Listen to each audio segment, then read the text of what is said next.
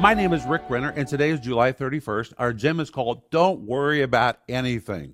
Oh, I used to hate it when people said that to me because I worried a lot back in those days. But I came face to face with Philippians 4:6, which says, be careful for nothing, but in everything, by prayer and supplication, let your requests be made known unto God. This verse says, don't worry about anything, but in everything, present your needs to the Lord. Everything is the Greek word panti. The word pan is very encompassing. The word pan always describes something huge. The word "t" describes a very minute, minuscule detail. When you put the two words together, it means everything, every detail, everything, nothing escaping you. It doesn't matter what you're dealing with, whether large, whether small, "t", every minute, minuscule detail of your life, pan, all of it, present all of it to the Lord.